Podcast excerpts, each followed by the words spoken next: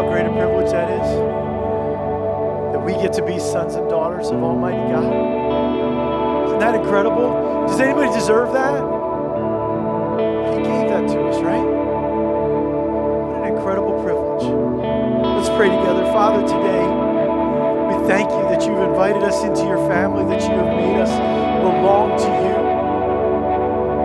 And as we sing that line, the lies speak louder than the truth it feels to me like that's all we hear are lies that masquerade as truth. And we think of it in a big picture, but I think of it just personally. We hear lies about ourselves and about our future and about our worth and about our life. They speak so loudly, they feel like they've got so many facts. They discourage us and they beat us down and they weigh us down. Father, I come today to pray for your people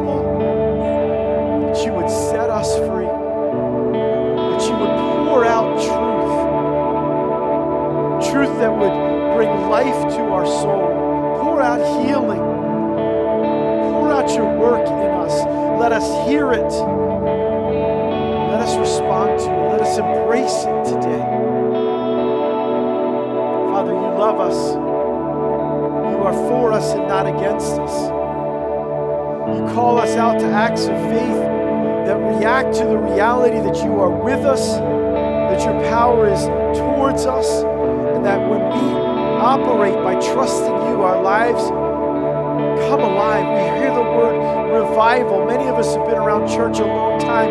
We hear the word revival. It just simply means to come alive again. We are desperately calling out to you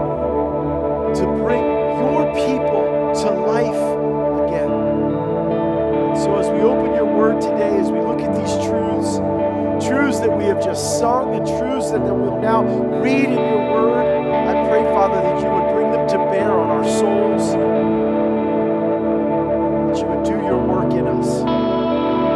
So, Father, we give you these moments to do what you know needs to be done beyond anything I have planned or beyond anything we even think right now, Father. We open ourselves up to your work that you know we need. Strip away all the things that would distract us. Minds to be on you and our hearts to be open to what you ask us to know, to believe, to trust, and to do. We ask it in the name of Jesus. Amen. Amen. Thank you so much. Have a seat this morning.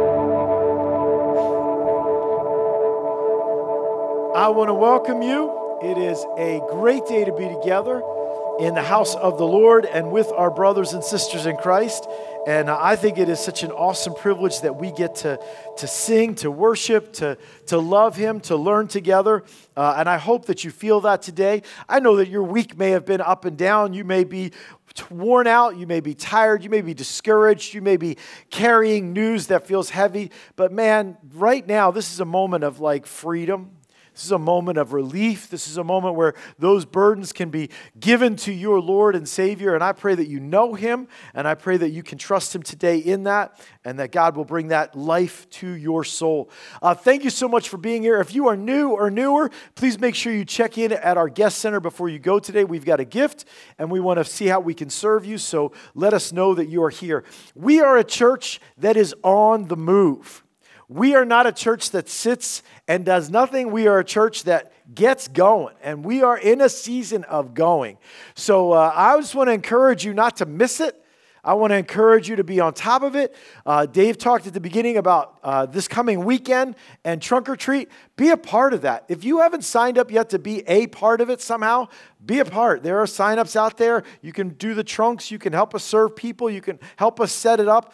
Sign up and be a part of that because that's how we come together as a family. He also talked about the, the volunteer form that you can find out there.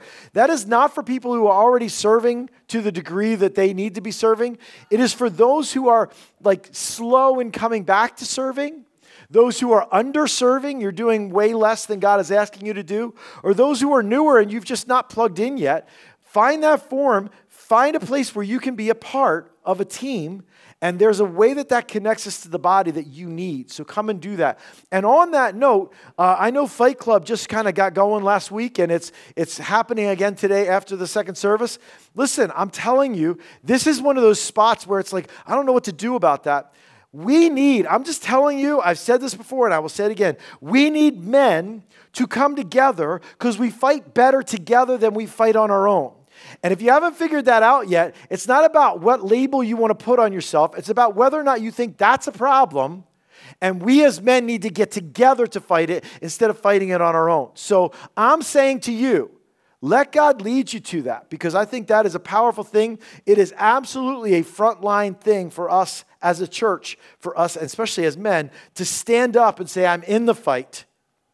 I'm in the fight with my brothers in Christ. So be a part of that. All right, all of that was in advance. I wasn't planning on saying any of that, but that's just on my heart right now. So we are also launching into something that is a special opportunity for us. We do this every year, and it's a way that we serve others, people we don't even know, people who have, recognizing people who have a lot less than we do.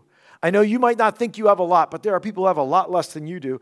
Operation Christmas Child is an opportunity for us at Christmas to do something kind of small, but really big. And I want to show you how big it is with a short video. And I know that this video is all like the, the, the, little girl is speaking in a different language, it's all captioned. But if you can read what she says, you're going to see why this is such a big deal for us to be a part of. So watch this video with us. It's just a minute long. Read along with what she has to say.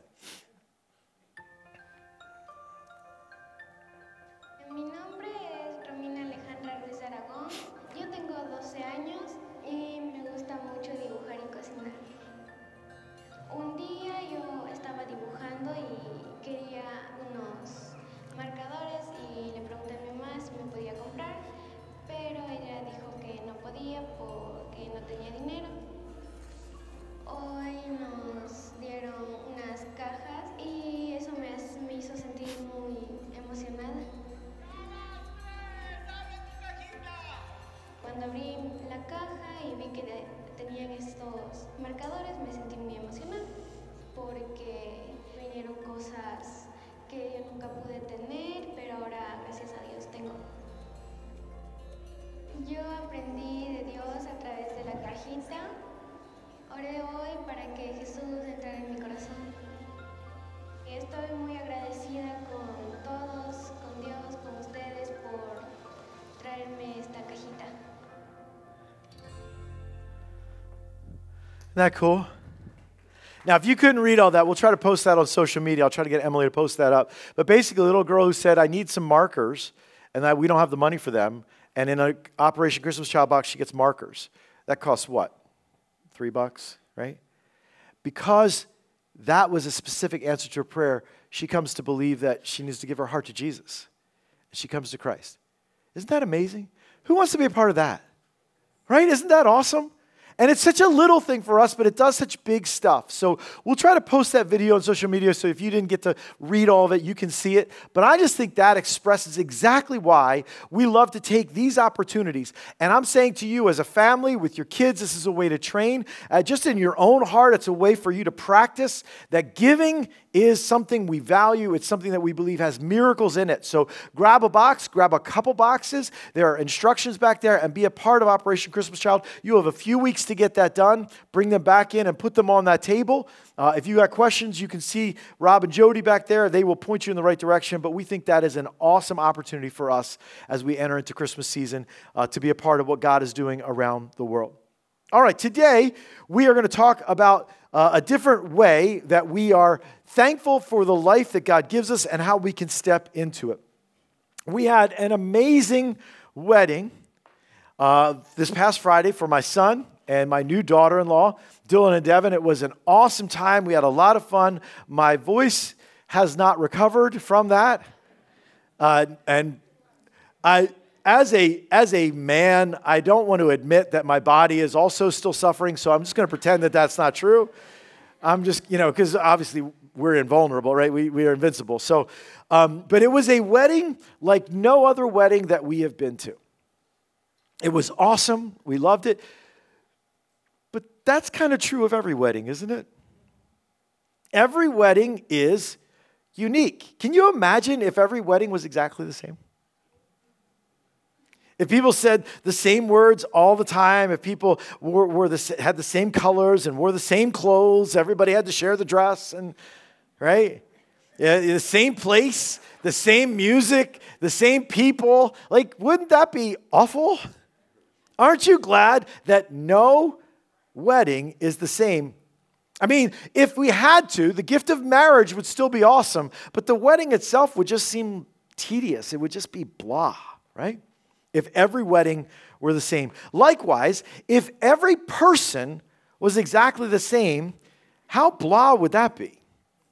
If we were all the same, if we had the same personality, the same style, if we all communicated in the same way, it would be just monotone. It would be so ridiculously boring, right? I have four kids, all adults, and all completely unique in thousands of ways. And I could list all kinds of ways, but I, I have one who can tell and will tell you the story of their day, including every single detail. I'm not going to look at anybody. If you interrupt them, the story begins again. I have one who has always thought, since the day they were born, that talking and breathing are pretty much the same thing. I have one who loved trying anything new and different. It was the it was the magnetic thing that like if it's different than what anybody else does, that's what I want to do. I want to try that. And I have one who can get stuck in their head. Uh, they can get stuck literally in the middle of an out loud conversation. The whole thing can shut down because of the internal conversation that they are having with themselves. And these are like everybody's unique. Everybody is completely different, and we love different. The fact is that part of how we live alive is that we are different from one another, that we are unique. We've been talking about how God's people live because Jesus is alive. And then we've talked about how a lot of God's people don't live alive. So something's in the way, and we're trying to each week tackle a different reason why God's people choose not to live alive and how we can come back to the life that our souls have been giving. So you're like, well, that doesn't seem like a big problem, Mark. We, we know that everybody's different. That's probably not a big deal. Why are we talking about this today? We love variety. We're grateful people are unique. But I'm going to tell you, I think we actually do really struggle here. More than we probably know or admit.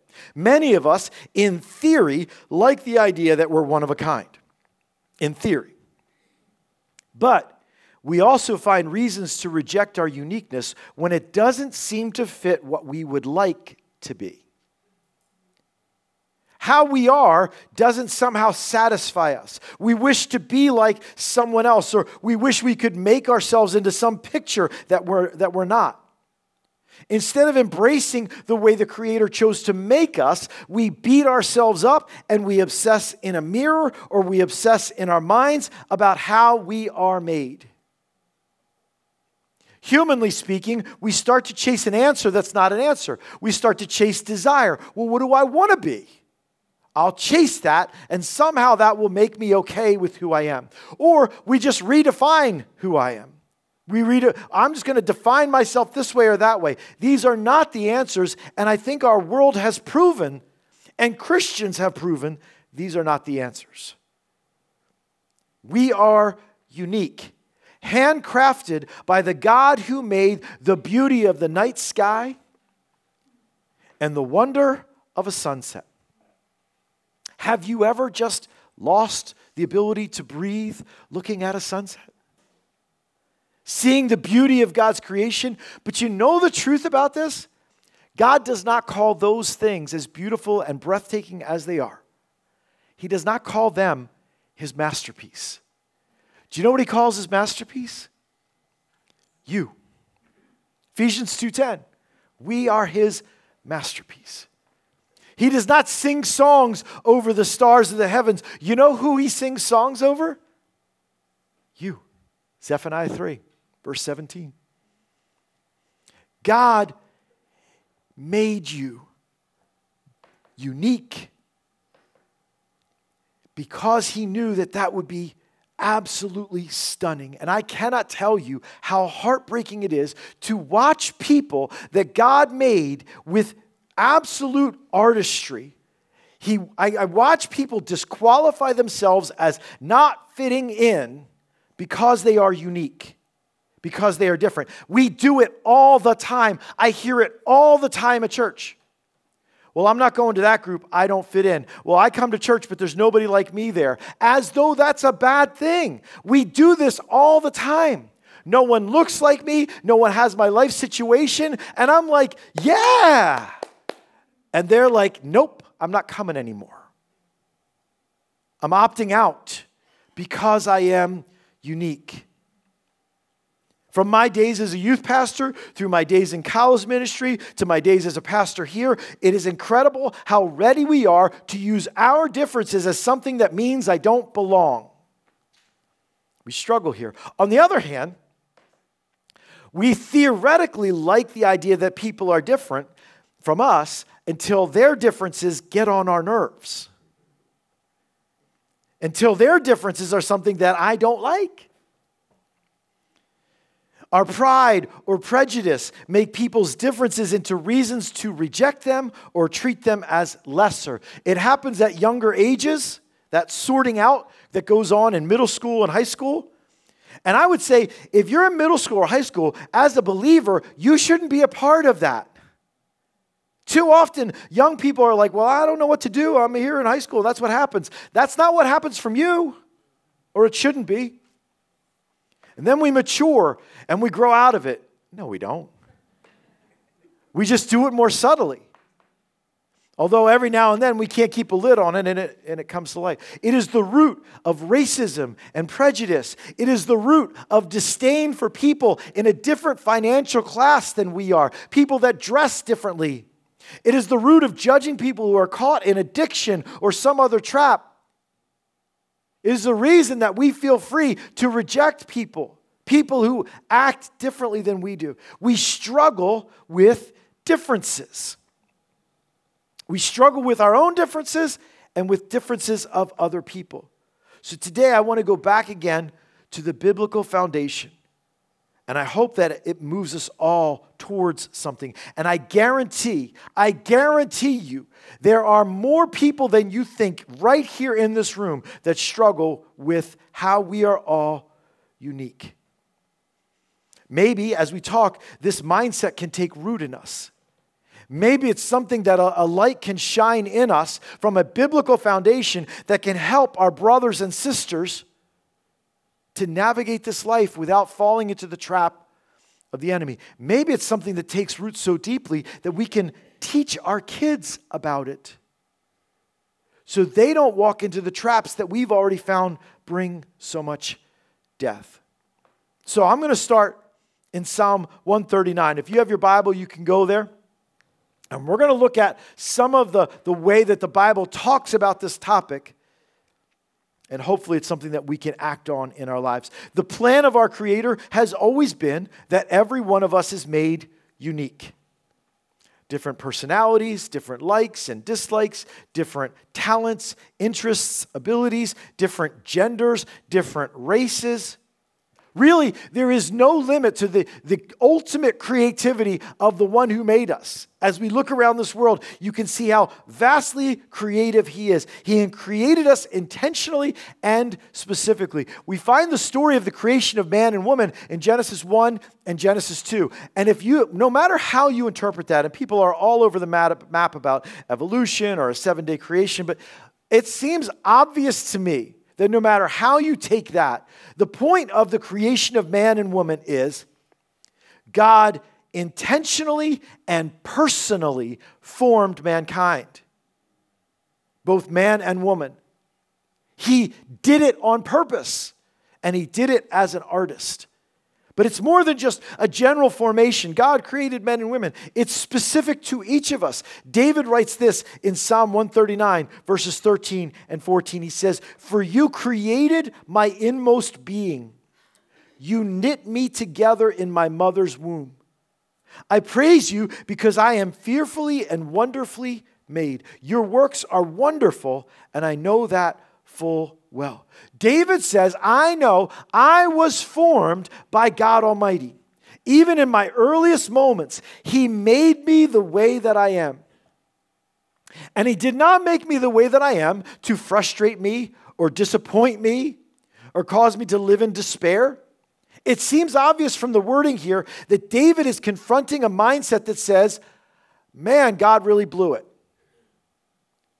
David says, I am fearfully and wonderfully made. Fearfully, that word means to cause astonishment or awe, to stir up reverence. When I look at how God made me, it shows me how awesome He is. That's what David says. It makes me astonished that God made me unique. Is that what your uniqueness does? Is that how we talk about uniqueness to other people? Instead of getting impatient with others and irritated with others and annoyed with others, instead of talking about other people and all their weirdness behind their back, do we talk about it like, aren't you glad God made each of us unique? This is an act that David says, This is how I'm going to look at how I'm made. I am wonderfully made. And the word wonderfully there is to be set apart, to be distinguished from others. David says, God, you made me intentionally unique, not like anyone else. Then he says, Your works are wonderful, extraordinary. And that means extraordinary means more than ordinary. We are more than just ordinary people. God handcrafted each one of us. So when I look at how I'm different from others, instead of causing complaint, I should see the hand of God in my life for good. But that's where a lot of us get stuck. Because you're like, if you're telling me when I look in the mirror, this is supposed to be an evidence of God's goodness, then God is not good. Because I don't like this. I'm frustrated by it. I wish I weren't like this. But believers, we don't live by what we see. We don't live by what we understand, right? We walk by faith and not sight. So faith tells me that God has a specific purpose and a specific calling for me. And that's because He wants me to live in the fullest joy that's possible and the greatest fulfillment for my life. And that's why He made me like this. And then we remember that what he told us is even in the spots where we are the weakest, those are places where his intention is when we walk by faith for him to pour his strength into us so that we can say with Paul, when I am weak, then I am strong, right? So God's createdness of me is just for his love to be poured out into my life. Jeremiah chapter 1 has the same idea as Jeremiah recounts the words of God to him. And God says to Jeremiah, Before I formed you in the womb, I knew you. Before you were born, I set you apart. I appointed you as a prophet to the nations. Jeremiah says, God said, I formed you, I made you intentionally in a specific way. If we were part of some un directed evolutionary process, we could come to believe that somehow we were an accident, a mutation, a mistake. But if God Almighty formed you, you can't believe that. You have got to come to believe that you are made as a reflection of the goodness and the creativity and the purpose of God. And that's what Jeremiah says. Uh, God says, I set you apart and appointed you a prophet. I made you different so that you could do what I have for you. Is that for just for Jeremiah? Well, God, I made you, Jeremiah, prophet. I made you unique. Everybody else, I just churned them out like a factory, but I made you unique. No. He's like, I made you for the stuff I need you to do. This is what we embrace by faith. And I'm telling you, there's freedom in this, there's life in this. Some of us have become so convinced that we don't measure up, that we live dead all the time. When I understand that God made me and I have worth because God made me and I am reflection of His goodness, then I have a basis for self worth that is different. Without that, my basis for self worth is I'm a good person, I do good things, I've accomplished a lot, people like me. It's a me, me, me, self centered thing. And the only way for me to feel good about myself is to be proud. That's all I got. But if I understand that God made me, if I accept that by faith, then I have a basis for self worth that is not wrapped up in pride. It's because God made me valuable, it's because God made me for a purpose. The answer for me to in, in, rejecting myself is not grounded in, well, I just need to learn more. I just need education. I just need the power to force people. The answer for change here is faith that God is the creator of me. Now, I want to go over to, to uh, Paul's words in 1 Corinthians chapter 12 because Paul kind of talks about this topic. He talks about it in the context of a church, and he uses the picture of a body. And he talks about how the body is put together, individual people as different parts of the body. And the illustration is as, as, each of us is a part of the body, Paul teaches us that God made us unique, and those uniquenesses are for purpose and for connectedness. That God made us each so that we could do the part He asked us to do, and so that we would necessarily be connected to others. So your uniqueness is made for both of those. Listen to what Paul says in 1 Corinthians chapter 12. We'll start with verses 15 to 20. It says this Now, if the foot should say, Because I am not a hand, I do not belong to the body, it would not, for that reason, stop being a part of the body. And if the ear should say, Because I am not an eye, I do not belong to the body, it would not, for that reason, stop being a part of the body.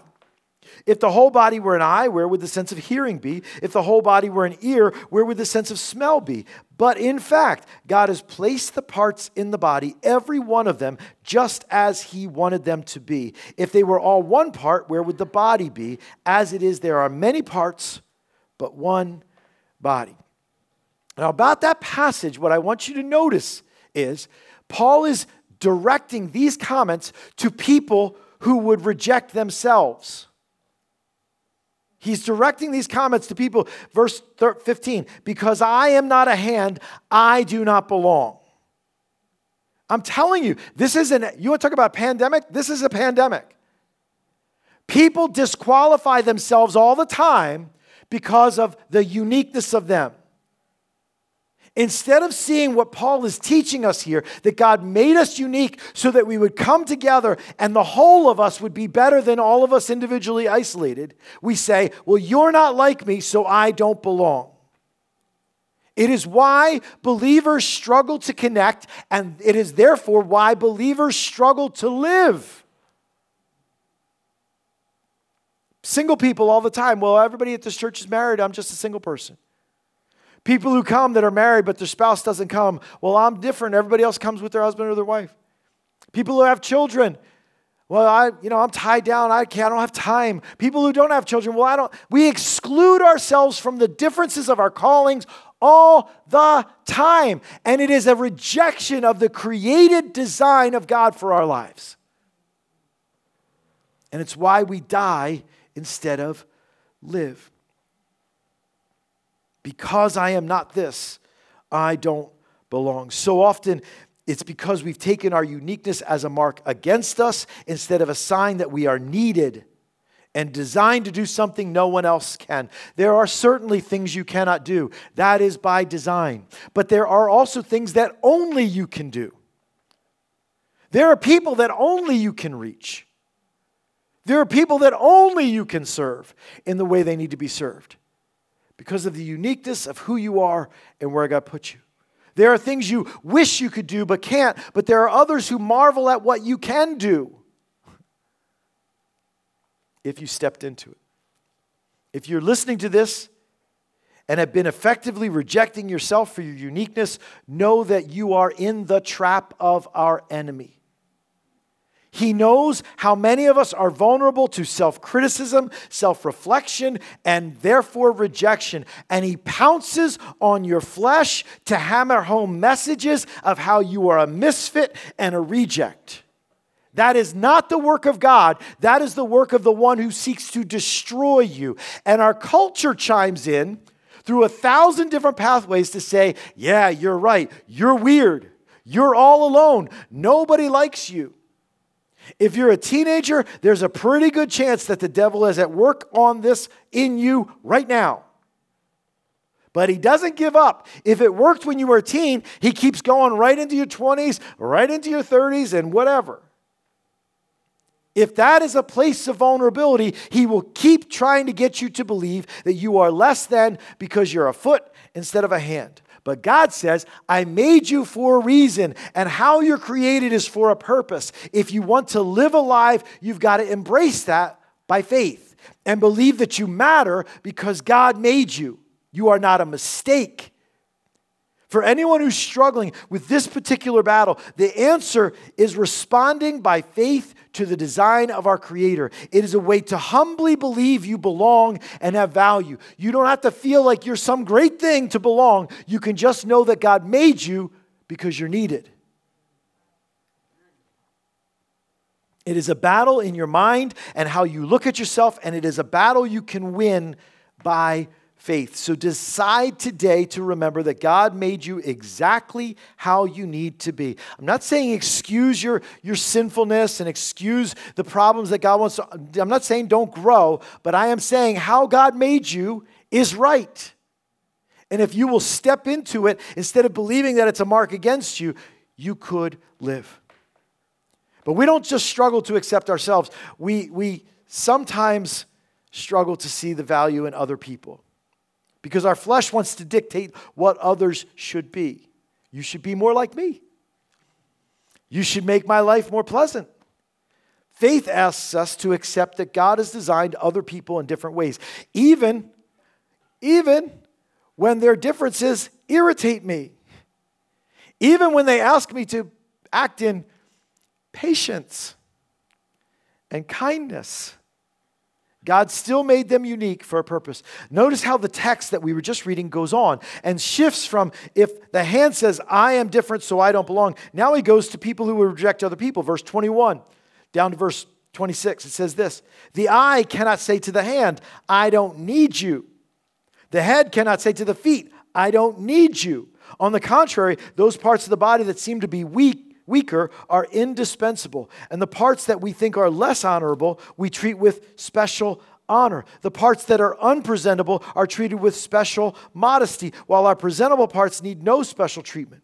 But God has put the body together, giving greater honor to the parts that lacked it, so that there should be no division in the body, but that its parts should have equal concern for each other. If one part suffers, every part suffers with it. If one part is honored, every part rejoices with it. This is absolutely for the church. This is about the body of Christ. But I believe it extends in principle beyond the church because other people that we would call unpresentable or less honorable, what God is saying is, I will give them special honor and greater honor. The people that you would reject for their uniqueness are people that God would elevate. When we decide that others aren't worth our time, we place ourselves in opposition to God. I'm not talking about setting boundaries due to relational dysfunction and, and destruction. I'm not talking like there aren't people that you need to back away from. I'm talking about rejecting someone for how they're made. I don't like you. I don't like your personality. I don't like how you look. I don't like your problems. So I don't want you rejecting someone for how they're made, prejudging or just judging them and finding them to be less than who we are, less necessary, less important, less valuable, less worth the risk. Like I said, in high school, we think of friend groups and cliques, exclusive and ready to put outsiders in their place. But that instinct lives on if we don't confront it and we don't squash it by embracing the truth through faith. We cannot live alive if we are despising the uniqueness of others. In fact, this whole passage in 1 Corinthians 12 that we are reading leads into the passage in 1 Corinthians 13 about love. This passage is a setup to if I don't have love, I am nothing. And love is patient, and love is kind, and doesn't keep a record of wrongs, and always hopes, and always believes, and always perseveres, and love never fails. This about the uniqueness of us. And I can't reject myself, and I can't reject you because we're different. I should embrace it and know that that is all representing God's design for community. We need each other, especially because we're different. Today, the norm is to listen to those who are the same. It's almost like we have litmus tests. If you have never done chemistry litmus tests, it's just a little piece of paper you stick in water and you find out what, what, what's going on with, the, with that solution. And we do it so quickly with one another. We hear a, a word. People have done it with me. I know where you stand on that, Mark. I heard that word come out of your mouth. And we just sort people out and then we decide Am I going to listen to you? Am I going to go to your church? Are you uh, social justice enough or are you too social justice? Right? Are you conservative enough or are you liberal enough? What are we doing? We've been taught by God that we need each other and we need different people. But today it's like, well, I'm only going to listen to the news that agrees with me. I'm only going to be around people that don't irritate me because they have different ideas. This is where we push away the life that God has given to us. Yeah, but they get me. They said, finally, someone said what I was thinking. Great. But how about someone who said what you weren't thinking? You need them too, don't you? Where did that go? If we want to live, we've got to recognize what Paul teaches in 1 Corinthians 12. He made us different on purpose. And we need those differences. So we need to choose to come together. We're just coming back to basics here. We should be fully alive because Jesus is alive.